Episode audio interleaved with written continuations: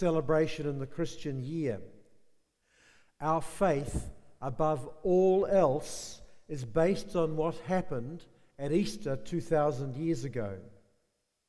And the Easter event back then changes our lives now and continues to set us on a totally new life direction.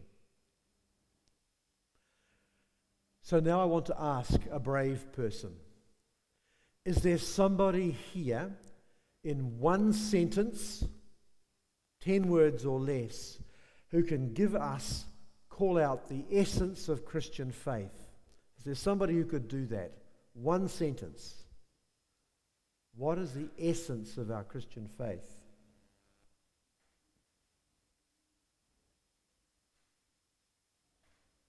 Thank you, Mike. He died for our sins. Thank you. He did that. In Christ, God drew near to us. He died for our sins, enabled forgiveness to come, reconciliation with God that's eternal, establish a relationship forever, give us a place, and give us a future. And how do you know that? how do you know that? The Romans crucified thousands of wannabe prophets and thousands of would be princes. So, what makes this death different? Naomi? Oh, John? The resurrection, absolutely. Those two things go hand in hand. You were going to say that, weren't you, Naomi? The two things go hand in hand. What Jesus did on the cross, God marked and made ours eternally by giving us back Jesus in the resurrection. When Jesus rose from the de- dead on Easter Sunday morning, everything changed forever. Everything. History took a totally new track. The purpose and future of humanity was renewed, and even the direction of the whole universe, the whole of creation changed. And the risen Christ was the first sign that God's new creation was coming into being. Everything would be different. Now, that's a big claim. But what does that mean in practical terms for us now? 2,000 years later. Now, it'll take you a lifetime, and it will take you a lifetime to really answer that question. But in 20 minutes, I would like to suggest to you three areas where we, followers of the risen Christ, should spend our lives exploring. The first one, we've mentioned this already in our songs and in our prayers and in comments by Tony and in our readings. The first one is presence. The resurrection means that Jesus' presence is available to us. Think about that. Jesus promises to be present with every person who chooses to follow him. Jesus is far more than an example of how life should be lived, although he is that. He's not just inspiration and encouragement about how to do life well, but he is that too. He's not just a practical guide for right living, although he does provide that. At his essence, Jesus promises his real, living presence to every one of his followers in every circumstance and at every moment of life. Remember the final promise of Jesus right at the end of Matthew's gospel when he was saying goodbye to the disciples on the top of a mountain in Galilee. His final promise was, And remember, I'm with you always till the end of the age. And the age ends when he returns in person. Mary Magdalene was rescued by Jesus from a life of oppression and horror. She became his most loyal disciple. She was the one who didn't run away. She was the one who stayed at the cross right to the end. She was the one who led the women back to the tomb to prepare the body for a decent burial, only to find it gone.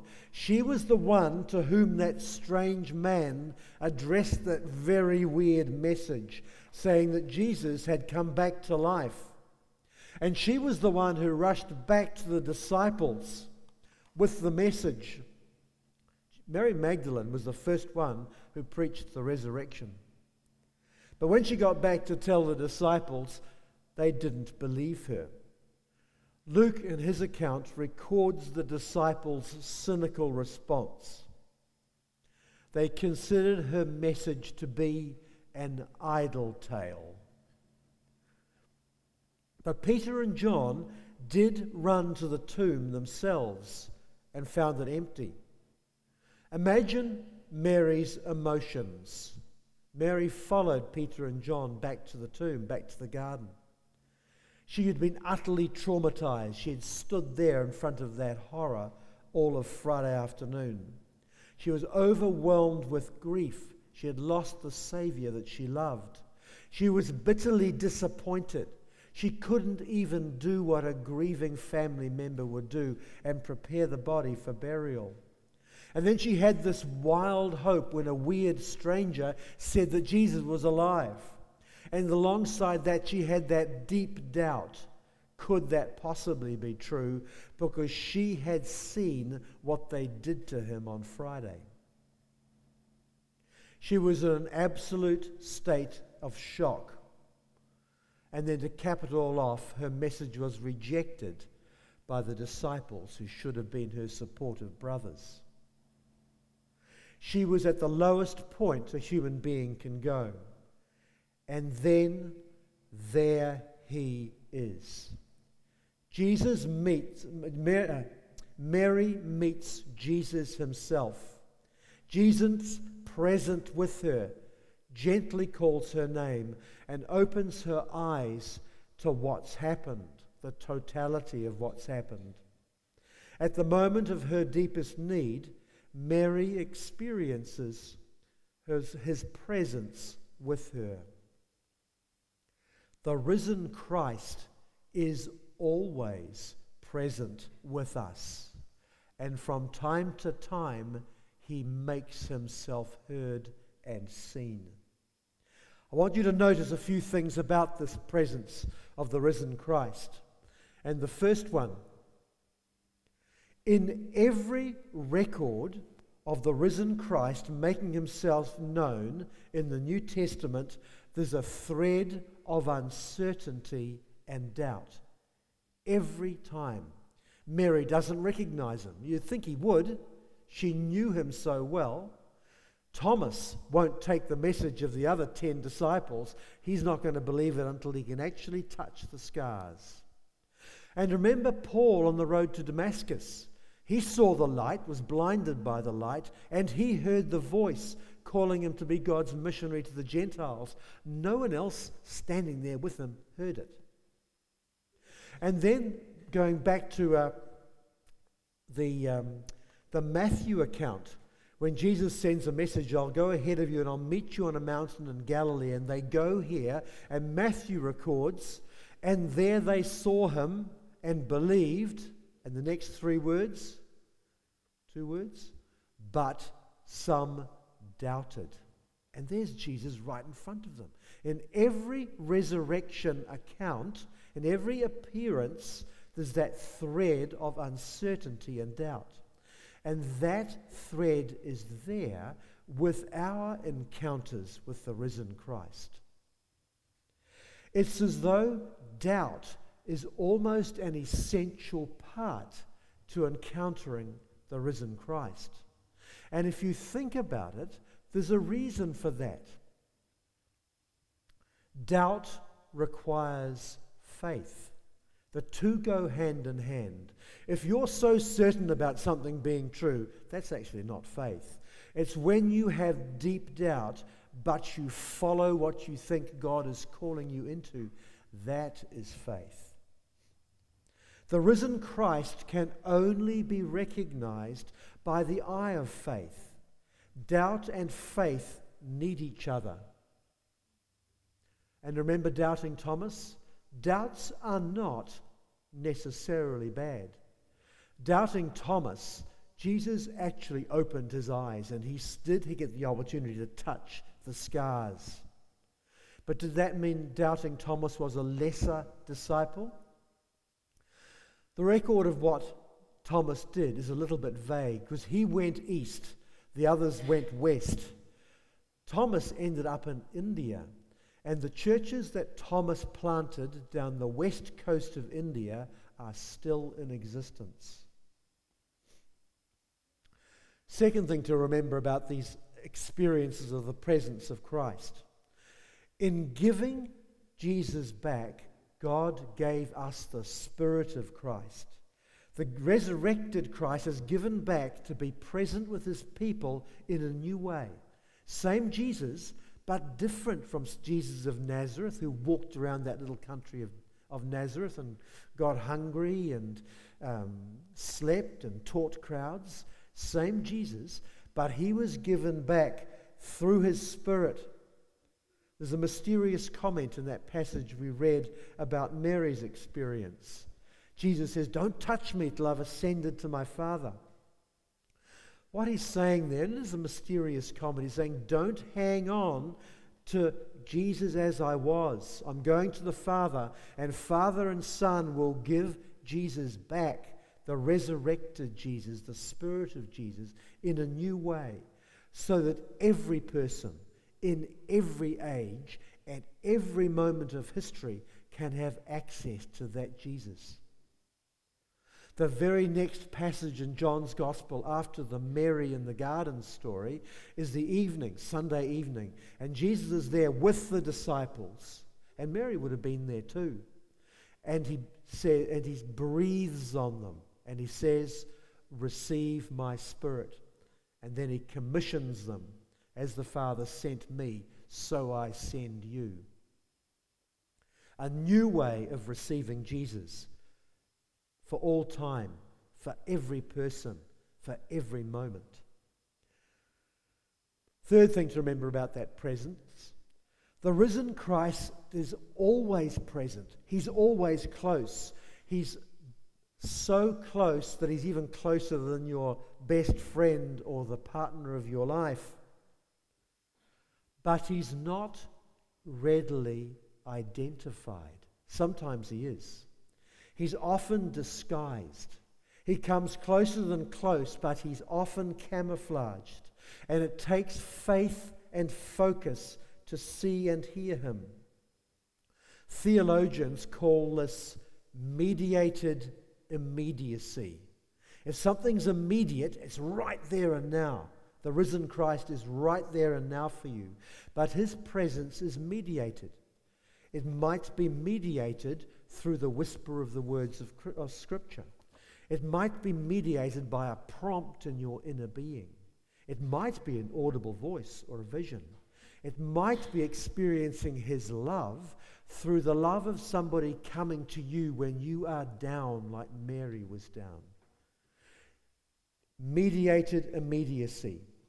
Paul calls this the secret that was hidden through all the ages and now been revealed Christ in you, the hope of glory.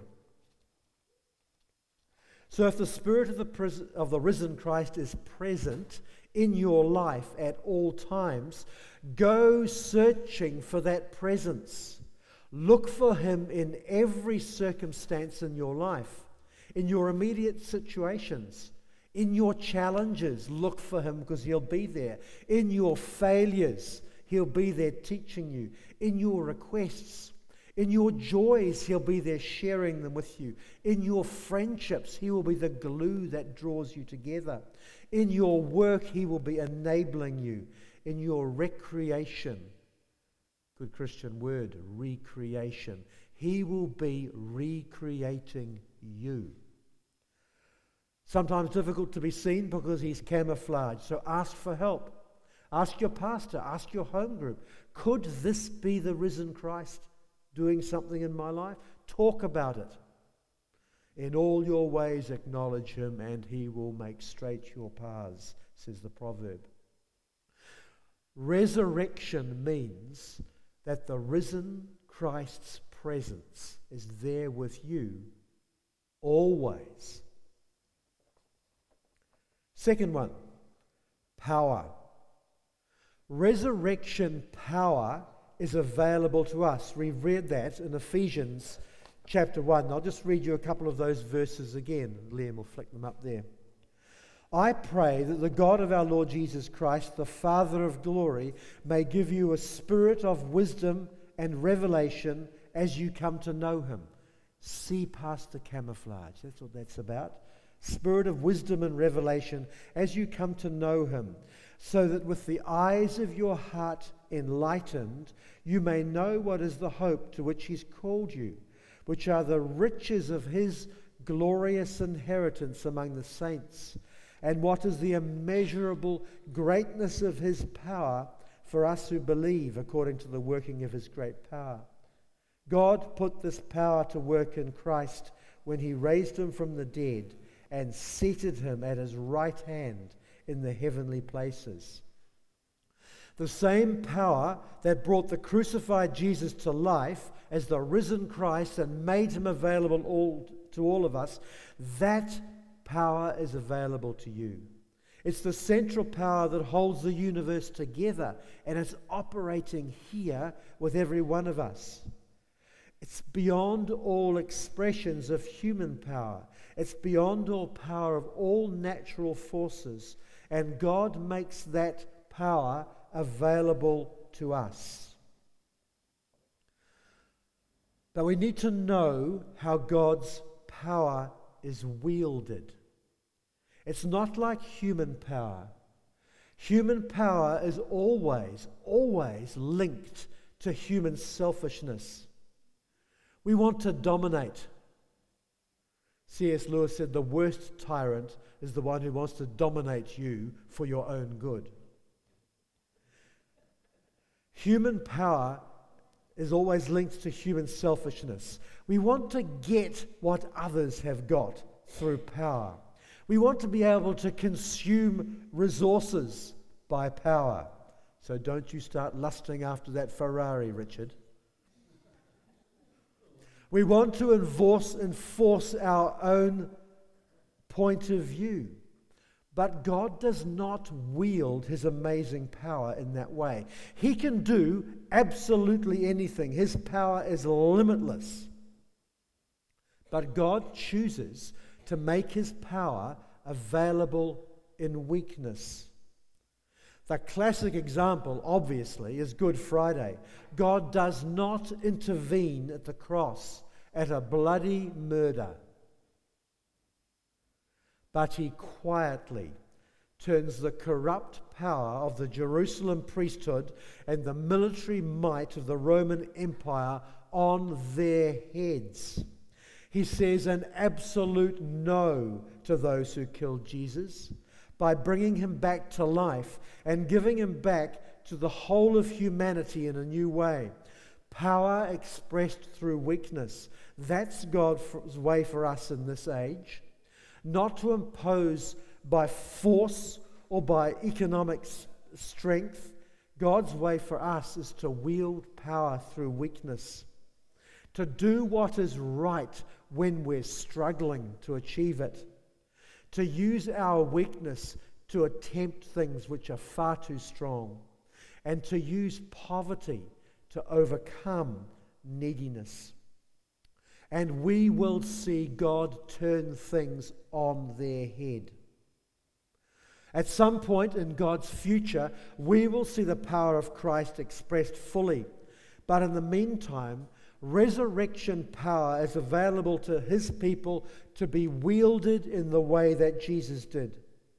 Accepting people as they are, loving the difficult to love, forgiving abundantly, putting others' needs before our own, sharing resources of the planet, sometimes absorbing the brutality of, absor- of opposing forces, and continuing to live like Jesus. Martin Luther King Liam will flick up a picture, has a famous quote. He says that only goodness can drive out evil, and only love can conquer hate. We in our culture think that you can fix any problem by education, by passing a new law, and they're throwing money at the problem. That's what we think. That has f- no power at all when it comes to dealing with evil or hate. Only goodness can overcome evil, and only love can conquer hate.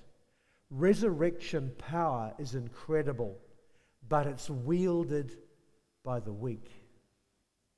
You have access to resurrection power. Wield it like Jesus does. And the last one purpose. The resurrection gives us a new eternal purpose and changes our life direction forever. Jesus was changed from Jesus was raised from the dead to become the first fruit of God's new creation.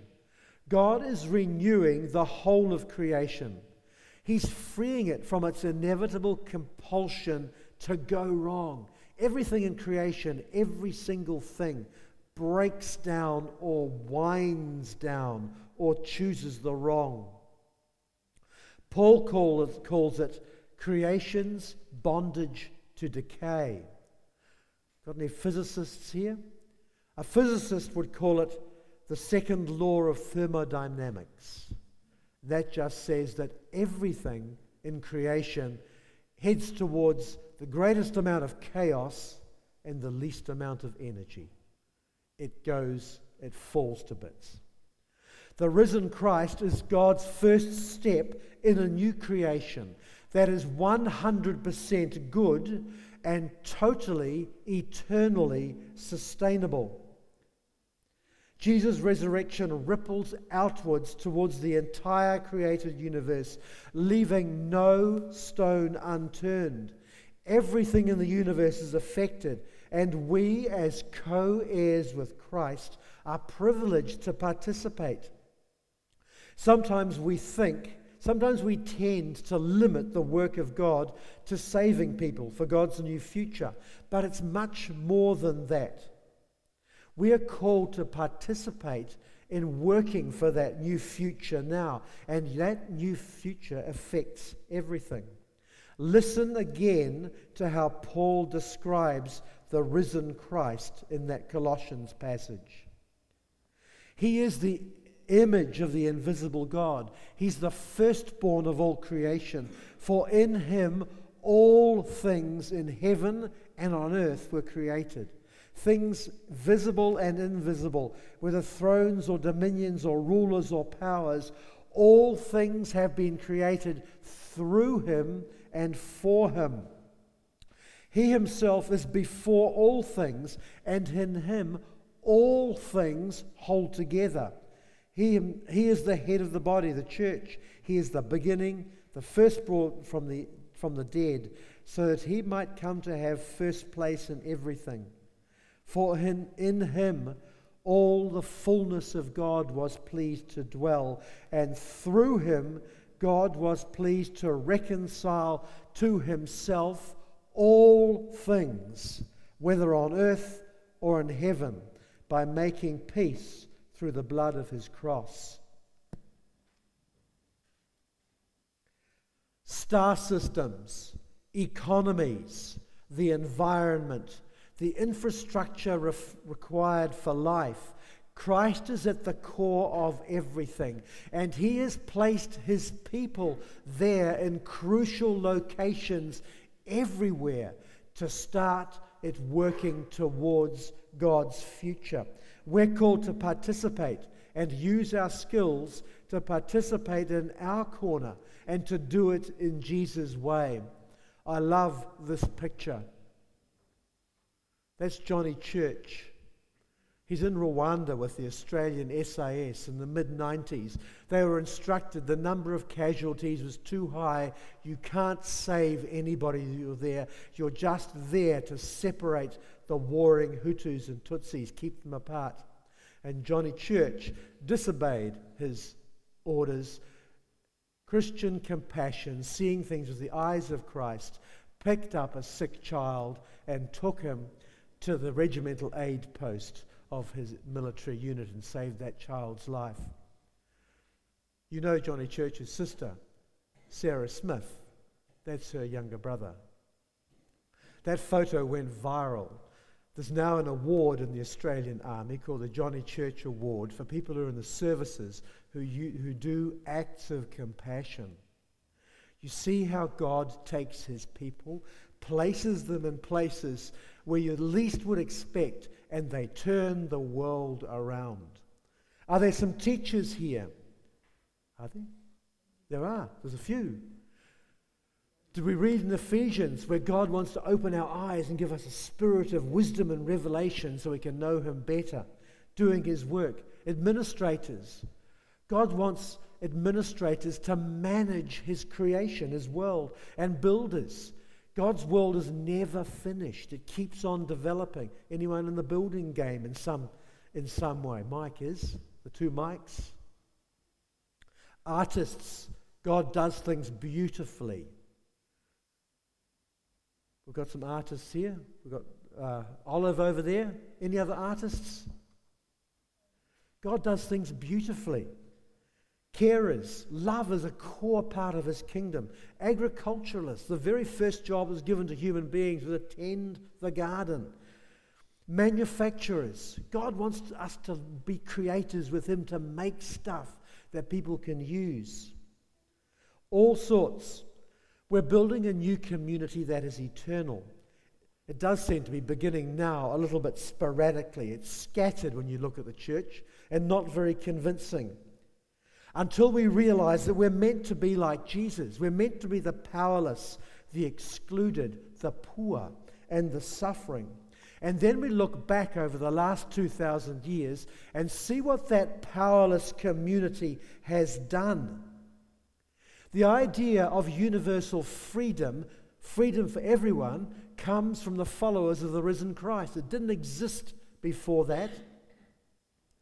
The idea of universal education, everybody should be given God's wisdom and God's knowledge, comes from the followers of the risen Christ.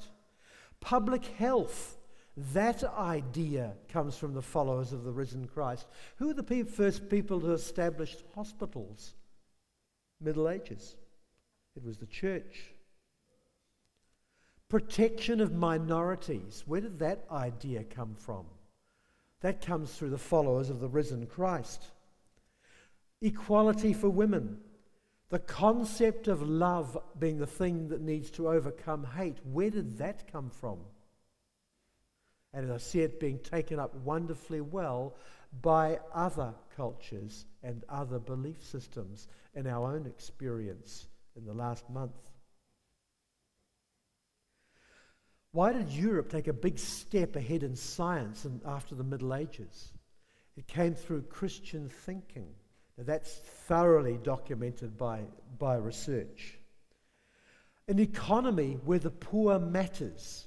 Where does that come from? It comes from the followers of the risen Christ ecological sustainability, housing and shelter for all. Where does that come from? New communities for the outcasts and the refugees. Where does that come from?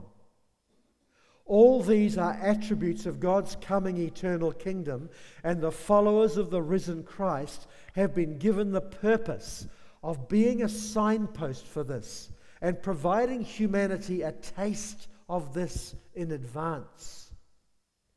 That is a massive eternal purpose, and you are part of it, and it comes as a result of Jesus' resurrection. So, to conclude, Jesus' resurrection changes everything. The Lord of the universe is present with us in a way that is closer than our closest friend. He gives us his resurrection power to turn upside down the forces of rejection estrangement, and death itself. He shares with us his eternal purpose, where we can use our most life giving, joy filled, and people blessing skills in ways that have eternal significance for others and for us. And the risen Christ enables us to follow him into God's eternity as co heirs with Christ. C.S. Lewis, describing what happens to us as we commit to following the risen Christ and discovering, it, discovering his ways, used the analogy of being built into a house. And Lewis says this You thought you were being built, being made into a decent little cottage, but he's building a palace, and he intends to come and live in it himself. Amen.